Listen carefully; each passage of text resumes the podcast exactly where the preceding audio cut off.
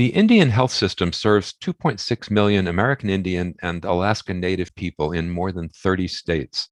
The system faces numerous challenges, including low funding levels, understaffing, and digital divide.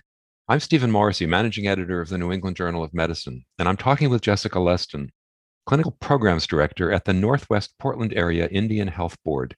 Ms. Leston has co authored a perspective article about the Indian health system and a path forward. Ms. Leston, could you start by explaining a bit about the history of the Indian health system and its parent agency, the Indian Health Service? Why were these organizations created and what are their official responsibilities? The Indian Health Service is an agency within the Department of Health and Human Services, although it actually sits within the Department of the Interior. And that is a holdover for when the Department of the Interior was the Department of War. And that is where the Indian Health Service originally was seated. So, as now, for all purposes besides funding, an agency that gets directive and collaborates within the Department of Health and Human Services, it was created to provide healthcare services to members of federally recognized tribes. And this grew out of a special government to government relationship between the federal government and Indian tribes. That relationship was established back in 1787. It's based on Article 1, Section 8 of the Constitution, and has been given form and operation uh, by numerous treaties, laws, Supreme Court decisions, and executive orders.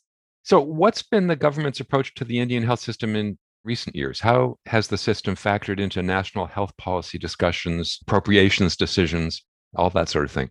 Well, a lot of the times when we're talking about funding for the Indian Health Service and we're talking about funding for HHS in general, the Indian Health Service is unintentionally, I think, left out. And it's left out because of that separation of funding between HHS and the Department of the Interior.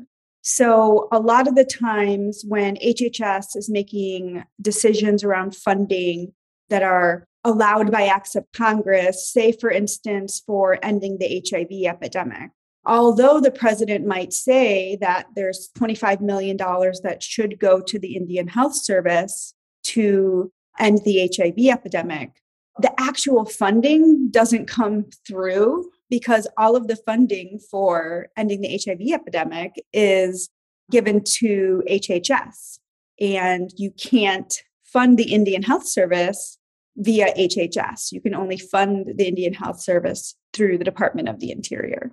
You say in your perspective article that there's broad agreement that the Indian health system is poorly resourced, but policymakers use the system's deficiencies as cover so, what are the system's biggest deficiencies and what are the most important challenges that it's facing?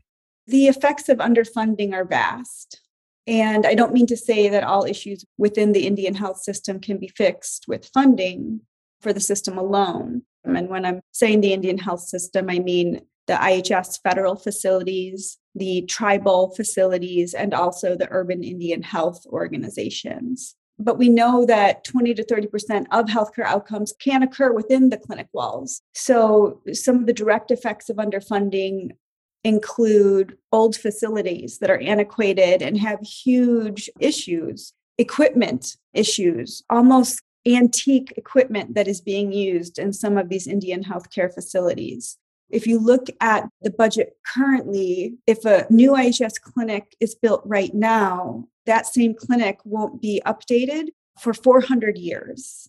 And there's a lack of HR. We have a 25% vacancy rate across all levels of staffing in the Indian Health Service. And we have high turnover. So once people are familiar with the system, familiar with the communities, understand things, they often don't stay.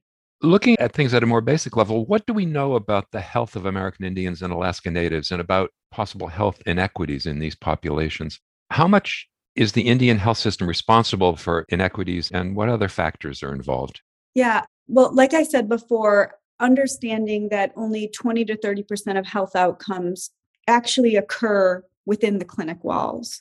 So not everything occurs within IHS tribal and urban Indian health facilities. There are things extra to the actual clinic that are huge impactors to health and wellness of tribal communities. Those social determinants include access to good, healthy food, access to good information, often by broadband, which a lot of our communities don't have access to good broadband or if broadband at all, transportation issues, education for children and adults, etc. So a lot of health outcomes are held up within that. But we do know that 20 to 30% of health outcomes can be addressed within our facilities. And if we have the ability to adequately fund the system within those clinics, I think that we would be taking a real step forward with ensuring equitable healthcare access to American Indian and Alaska Native people.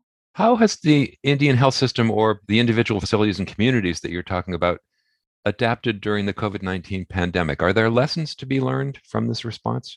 Yeah, I think there are definitely lessons to be learned from the COVID 19 epidemic. And I don't want to say that it occurred with good outcomes in every community. There are over 570 tribes, and each of those are very different, and their communities are very different, and their stories are very different. But in many circumstances, the COVID 19 epidemic has showed us what is possible when federal and state and local health jurisdictions work with tribal communities in a real way, um, how they follow through on their promises, including providing important supplies such as testing or vaccinations, including funding as well, logistic support for the response, and important, accurate information.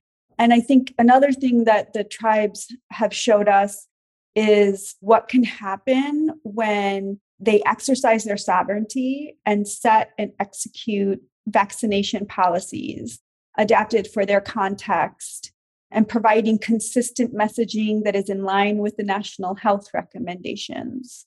We saw tribes shut down before most states shut down. We saw a lot of tribes limit access to their community before a lot of that was happening in businesses, etc. So they really were an example of really good proactive response to the COVID 19 pandemic in many locations. Finally, you write in your article that it's a promising time to reflect on big solutions for fostering a transformative rather than a transactional relationship between the federal government and the tribal nations. So, what would those big solutions look like in your mind? Well, I think a lot of the big solutions for improving the Indian health system have to do around the relationships that the federal government has with tribes. Oftentimes, there is consultation between, let's say, HHS or IHS or CDC and tribes. But when I say it's transactional, I'm saying that a lot of the times we don't get direct answers for a lot of the points that are brought up in consultation. We don't engage in real communication and problem solving for what tribal nations are asking for and what tribal nations deserve uh, based on treaty and trust responsibility from the federal government. So I think a lot of that has to do around the relationships and the types of relationships that the federal government has with tribes.